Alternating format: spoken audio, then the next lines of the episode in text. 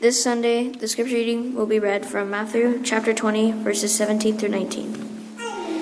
Now Jesus was going up to Jerusalem. On the way, he took the twelve aside and said to them, We are going up to Jerusalem, and the Son of Man will be delivered over to the chief priests and the teachers of the law. They will condemn him to death and will hand him over to the Gentiles to be mocked and flogged and crucified. On the third day, he will be raised to life. Let us pray. Dear Heavenly Father, thank you for letting us come together on this special day to praise you. Thank you for sending your Son to teach us how to live and for sacrificing his own life for us. Please help us always remember what was done for us. In Jesus' name, amen. Well, good morning again, and happy Easter, or maybe more appropriately, happy Resurrection Sunday. You know, as Christians, we've kind have we have kind of uh, grabbed onto the cross as the symbol of our faith. And I'm not saying that there's anything wrong with that, of course, but, but the cross or crucifixion was actually a very common way that people were put to death back in the time of Jesus. What it's all about for us as Christians is fulfilling that promise of the empty tomb. And that's really and truly what we celebrate as we come together on Easter Sunday. And it's great that we all get dressed up in our best clothing, and, we probably have a yummy dinner uh, waiting for you after this, so I promise not to take too long this morning. But, uh, and those, those things are all great, but as long as we don't lose the focus of what we're really talking about today, and that's talking about the fact that after three days, Jesus overcame death just like he said he would. And that's what gives us the hope. So, this morning we're actually going to start a four part series. It's going to be a little bit different. Uh, instead of a four part series that ends on Easter, we're actually starting a series this morning called Resurrecting Hope, where we're going to unpack four different things that we see that give us hope from this story. So I want to invite you, if you're here with us this morning or if you're a part of our online audience, to join us again next week because next week we'll pick up right where we leave off this morning with part two of this series. So I want to set the scene for you. Last week we talked about Palm Sunday and we talked about, you know, Jesus was making his way into Jerusalem for what he knew was going to be his final days. And although many of his followers were still in denial of that fact, Jesus knew what he was facing and he knew what he was walking into. So, so he rode into Jerusalem on a donkey and he spent what they call Passion Week in the city of Jerusalem and then he was crucified. He was hung on a cross with nails through his hands and nails through his feet and wearing a crown of thorns. Jesus was put to death. He was put to death by the people that just couldn't stand the thought of Jesus and what Jesus was trying to do. And I want you to put yourself this morning in the, the sandals, so to speak, of Jesus' followers. There are these folks who've been following Jesus, right, for three, three and a half years, They've eaten with him, they've stayed with him, they've followed him, they've defended him, they've learned from them. These were not only friends, they were family. Jesus was their mentor. They knew that Jesus had come to establish this amazing kingdom and take away all of their sorrows, and take away all of their worries, and take away all of their sins that had overcome the world at this time. And all of a sudden, their friend, their family member, their brother, their loved one is put to death on the cross. And I want you to think about how Jesus' followers must have been feeling at that time.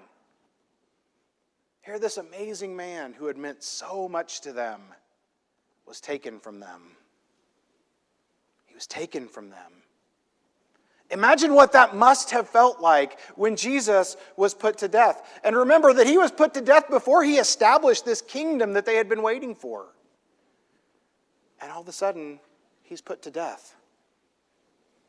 See, it's this, it's this whole idea of unrealized hope. And I put some pictures up on the screen of, some, some ways that maybe you might be able to relate to. And the top one, the guy looking a little frazzled with his laptop, is, is maybe you thought you were going to get the big promotion at work. And you'd been working towards it, and maybe you'd even been promised it, and, and you'd worked your tail off, and you thought, this is it, this is my big moment, I'm about to get this big promotion.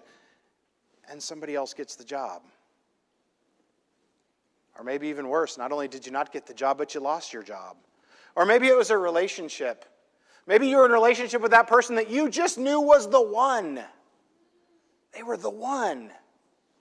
They were the man or the woman that God had intended for your life, and something happened in that relationship.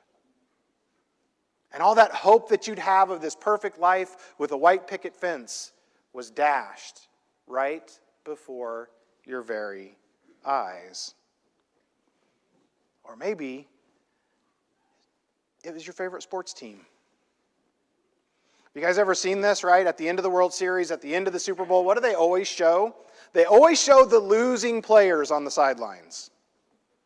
And they're crying, you know, and, and their, their eye black is, is running all over their face, and, and they're so emotional. And here's these big, tough football players, right? These big, strong, muscular guys who, who, who spend their entire career, right, trying to knock other guys down. And what are they doing? They're crying. Now, I say that not to make light of the situation, but, but I say that to think that that's probably exactly what Jesus' followers were doing. I'm sure there was a lot of disbelief. I'm sure there was a lot of sorrow. And I promise you, there were a lot of tears. There were a lot of tears because their friend and their mentor was gone. And remember, even though he had told them numerous times that this was going to happen, they still didn't believe it. This still wasn't what they had expected, despite his best efforts to put them in that right frame of mind. But see, that's what happens when somebody close to us passes away. Even at, even at times where we know someone is sick and, and we know someone maybe is entering those last days of their life, it doesn't make it any easier when they pass. And that's exactly what Jesus' followers were going through. He's gone.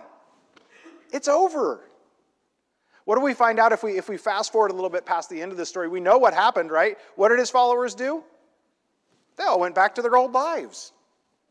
They went back to fishing, collecting taxes, the other things that they did, right? They went back to, to, to living their old lives because they thought, it's over. It's over. See, the beautiful thing about Jesus and what he did for us is that hope appears when we least expect it. And that's the story that you're going to see here in just a few minutes as we get ready to, to follow this story of Mary going to the tomb, is that hope arrived when she least expected it. I want you to jump with me into John chapter 20. So open your Bibles or your Bible app. John chapter 20, we're going to start in verse 11. And again, this is after that Jesus was crucified on the cross, and after they had taken the body and they, they had taken it to the tomb, and they had rolled the stone right in front of the doorway, and they'd sealed the tomb, and they'd put the Roman soldiers there to make sure that nothing happened to Jesus' body. And we pick up in verse 11, it says, Now Mary stood outside of the tomb crying. It says, As she wept, she bent over to look into the tomb right? Because now we know in our story that the tomb that the tomb is open, that the stone had been rolled away, and that the tomb was empty. And Mary is distraught. She's distraught that she got there and the body was gone. It says, and they saw two angels sitting in white, seated where Jesus' body had been, one at the head and the other at the foot. It says, And they asked her, Woman, why are you crying? Now remember, back in this time and this place, to refer to someone as woman was not an insult. We often see Jesus doing this throughout the Bible. It was sometimes today, right, we would not refer to our wives or our girlfriends or our mothers as woman. But it was not an insult. I just want to assure you of that. The angels were not insulting Mary. They were simply saying, Hey, why, why are you crying? And she says, They have taken my Lord away, she said, and I don't know where they have put him. So, on top of the feelings that Mary's already having of the fact that Jesus had died, now she goes to, to, to mourn him, right? And he's gone. So now, on top of everything else, she thinks that somebody has done something terrible and stolen the body. It says, At this, she turned around and saw Jesus standing there. But she did not realize that it was Jesus. Now, that factor in and of itself tells you the amount of pain and the amount of heartache and the amount of sorrow that Mary is experiencing. She didn't even recognize Jesus. And she was one of his closest followers.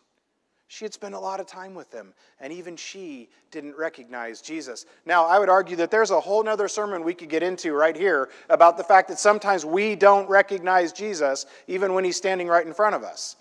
But I digress, because then you, you will miss lunch. But it says she turned around and saw him standing there, and she didn't even recognize who he was.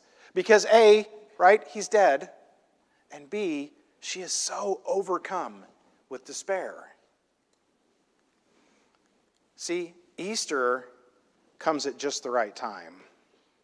And in this case, Jesus came at just the right time.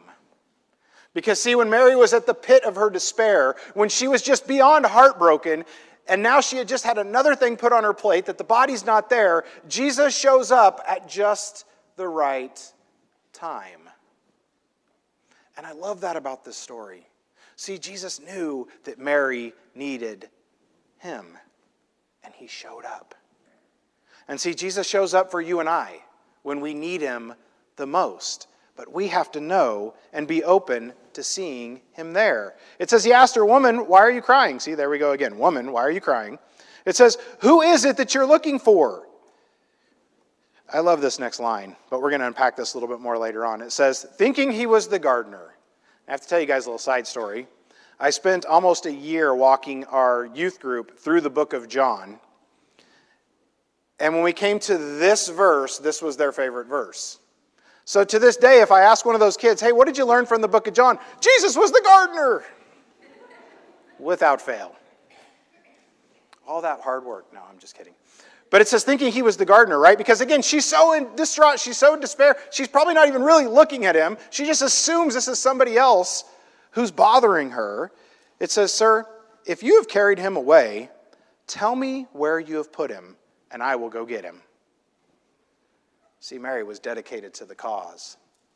And Mary thinks Jesus is the gardener. We're going to look at that a little bit closer because I, I feel like that, that verse is there for a reason. But as we continue with our story, it says, Jesus said to her, Mary, and she turned toward him and cried out in Aramaic, Rabboni, which means teacher. See, when he spoke to her, when she heard the voice of Jesus, she knew who he was. Now, talk about your mood swing. Talk about your paradigm shift. Just a second ago, she was so distraught that she didn't even realize it was Jesus. And imagine the joy that came to her when she realized that Jesus was standing there. Think about that flood of emotions. The prophecy was fulfilled. Jesus was not dead. Jesus had not been taken. He was right there. See, that's what gives us our hope. And that's what Easter is really all about is the hope that we get. But Mary cried out. She recognized him immediately as soon as he spoke to her. And see, Jesus knew that that's what, he, what she needed. He knew that he needed to speak to her, to get her to understand, to kind of snap her out of this grieving state that she was in, to say, hey, it's me. And I feel like sometimes Jesus works that way in our lives too. Right? We start this spiral and we start this, this, this downward swing, and we just feel like our life is going off the rails. And sometimes Jesus has, has to say, hey, you, to kind of shake us out of it. And I think that's exactly what he's doing in this verse. I, I, I, love this picture, and I chose this picture for a reason because Jesus is kind of waving at her, like, hello, it's me. But I think it's a powerful example of the open tomb. It's a powerful example of Jesus appearing to Mary and the look of surprise on her face as she's like, oh, hi, yeah. Because she wasn't expecting him to be there. Because, see, Jesus does the unexpected. Jesus overcame death, that was not expected. People didn't just die and come back to life, that's not a normal thing. But Jesus can do the unexpected. As we continue with our text, it says, Jesus said, Do not hold on to me, for I have not yet ascended to the Father. It says, Go instead to my brothers and tell them, I am ascending to the Father, and to my Father, excuse me, and your Father, to my God and your God. He's saying, hey, don't cry. Don't be upset.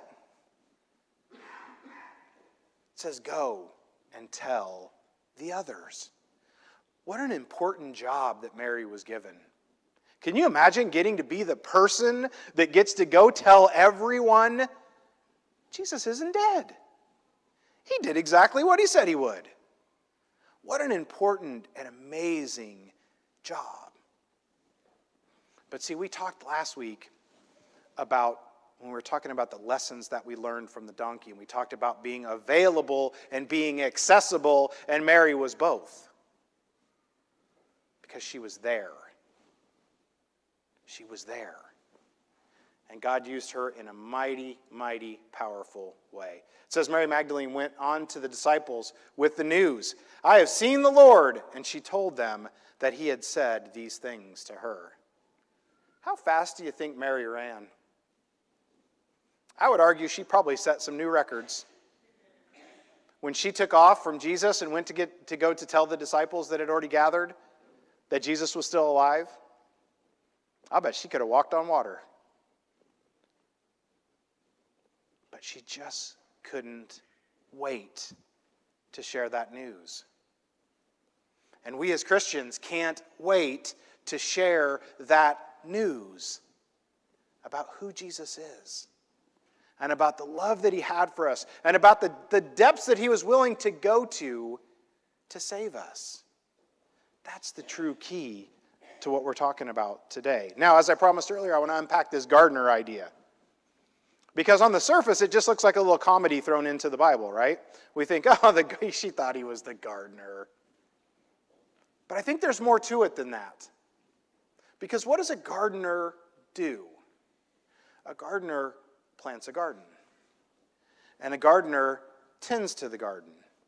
And he waters, and he pulls the weeds, and he does the pruning to make something better and something more beautiful.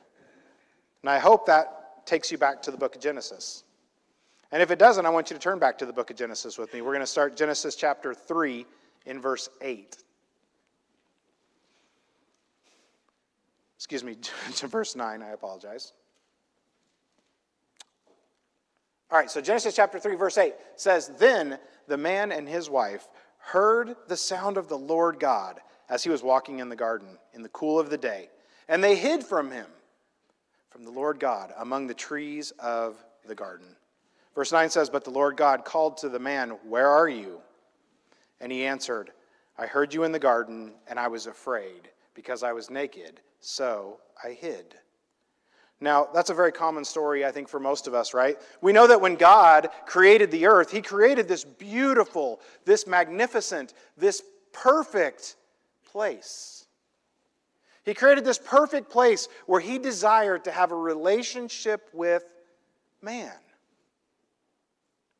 So I don't think it's a mistake that Mary thinks Jesus is the gardener, because depending on how you want to look at it, Jesus was a gardener. He, he, he, created this beautiful, beautiful, magnificent place. And what did we do? We messed it up. We messed it up. We broke the one commandment, right? Back then, the one commandment was don't eat the fruit of the tree. And what did we do? We ate the fruit of the tree.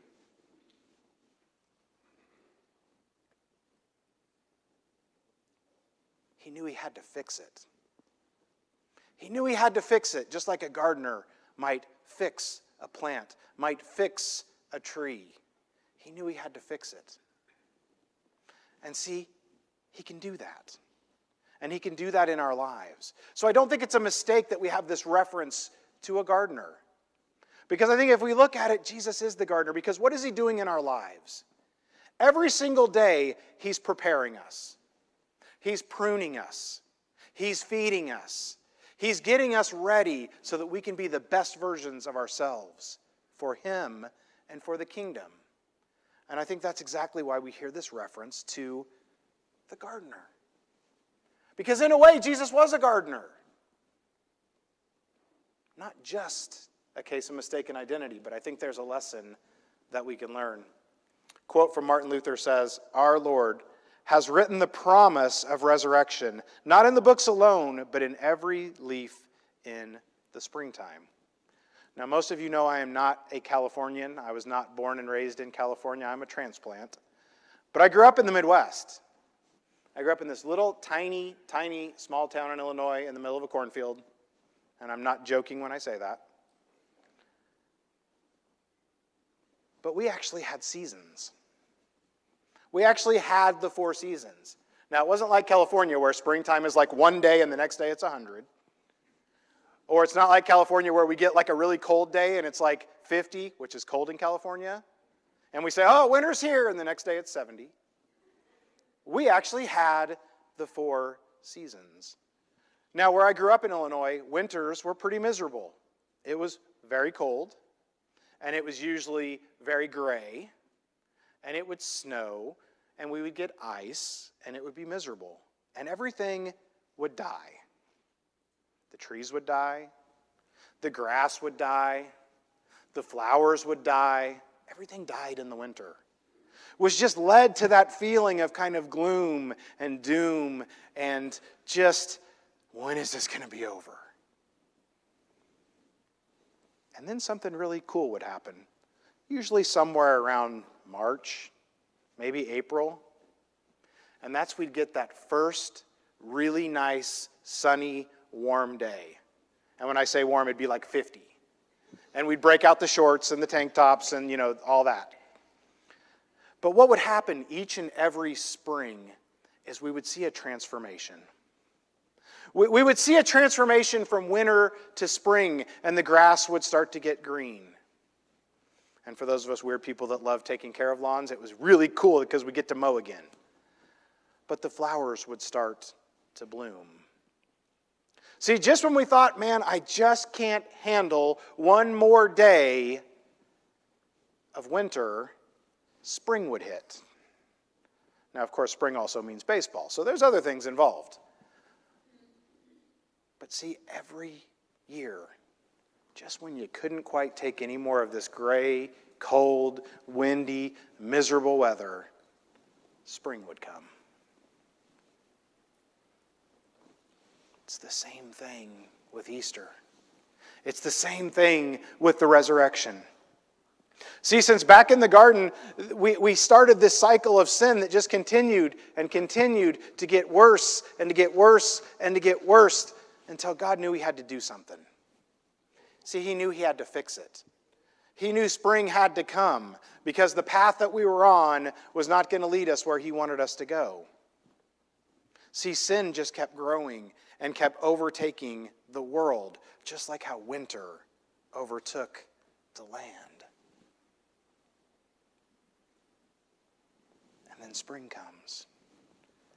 And then Jesus, out of his love for us, not because we deserved it, half of the world at this point didn't even believe in, in him or who he was, but because of his love for you and me, he went to the cross and more importantly, just like he said he would, three days later, he rose from the grave. See, that's what gives us hope.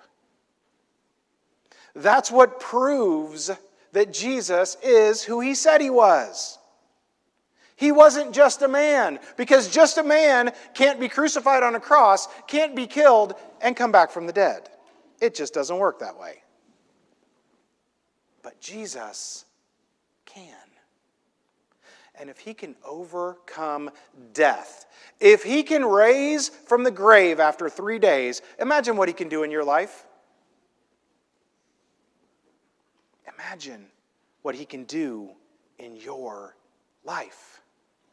He can break those chains. He can help you get out of those bad relationships. He can help you break those addictions If he can rise from the grave after three days, he can do anything. And he wants to. And see, that's the kicker.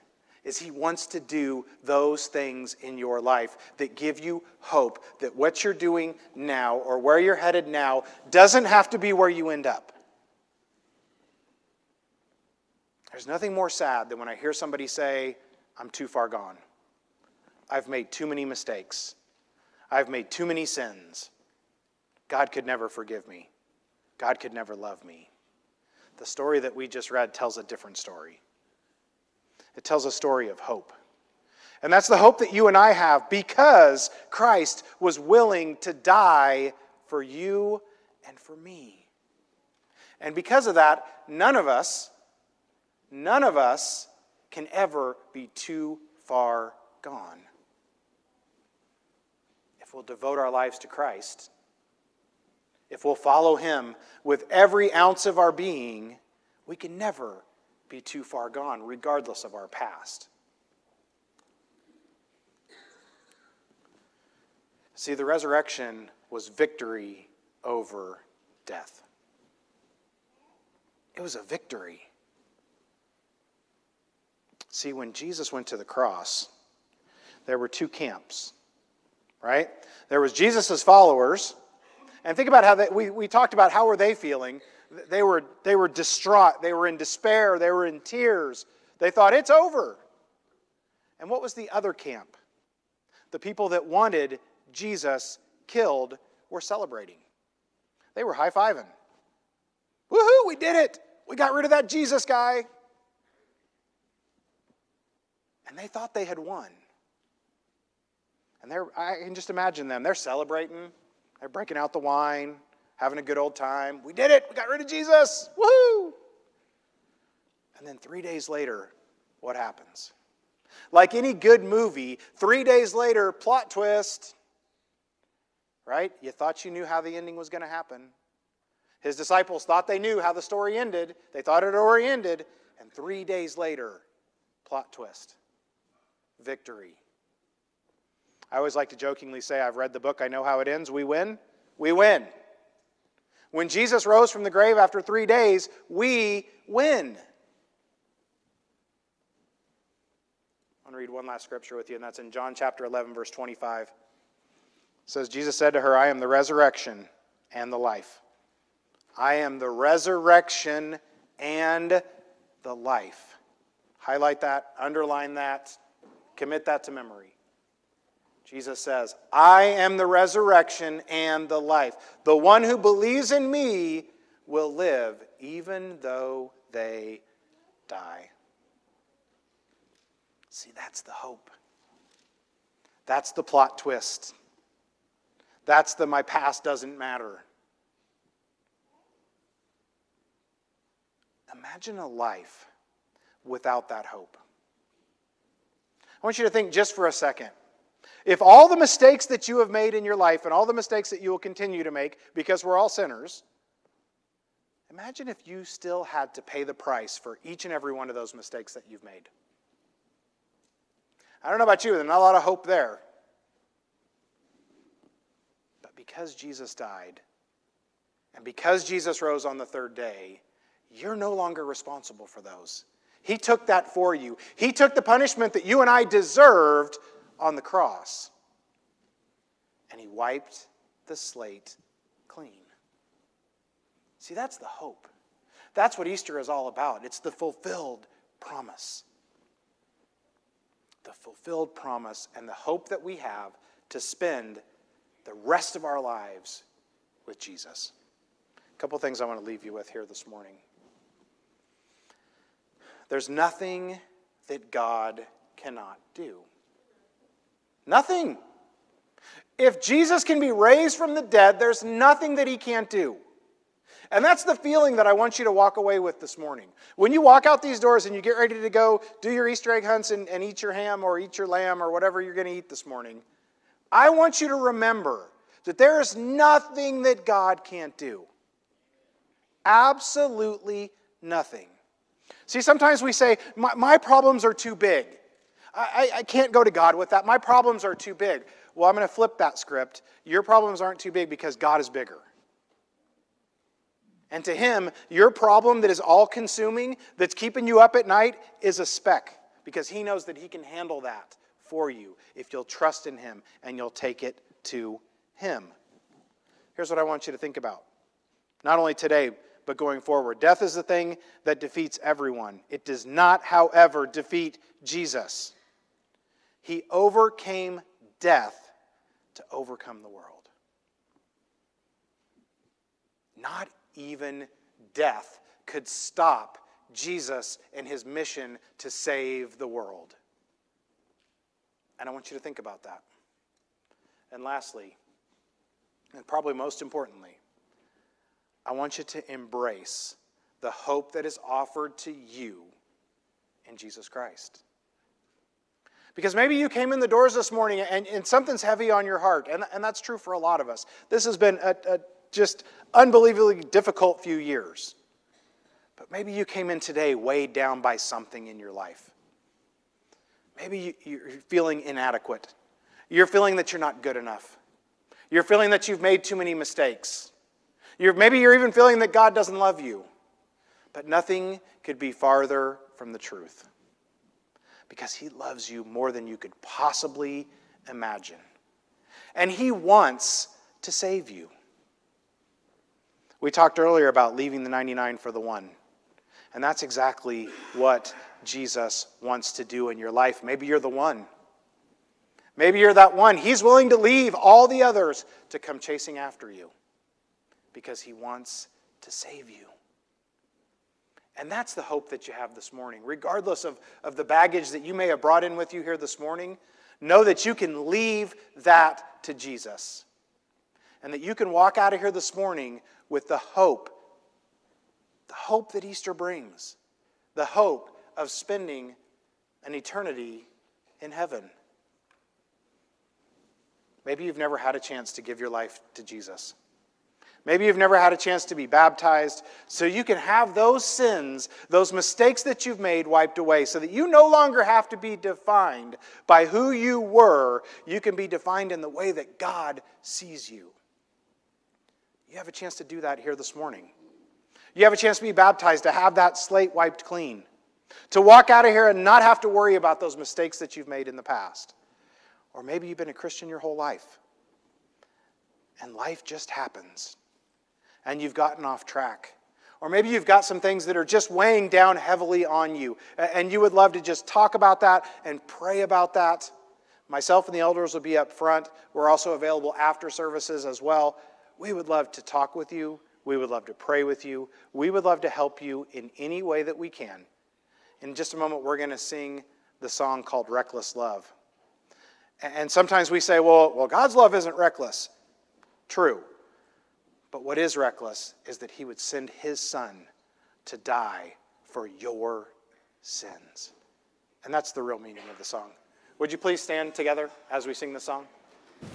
Before I spoke a word, you were singing over me. You have been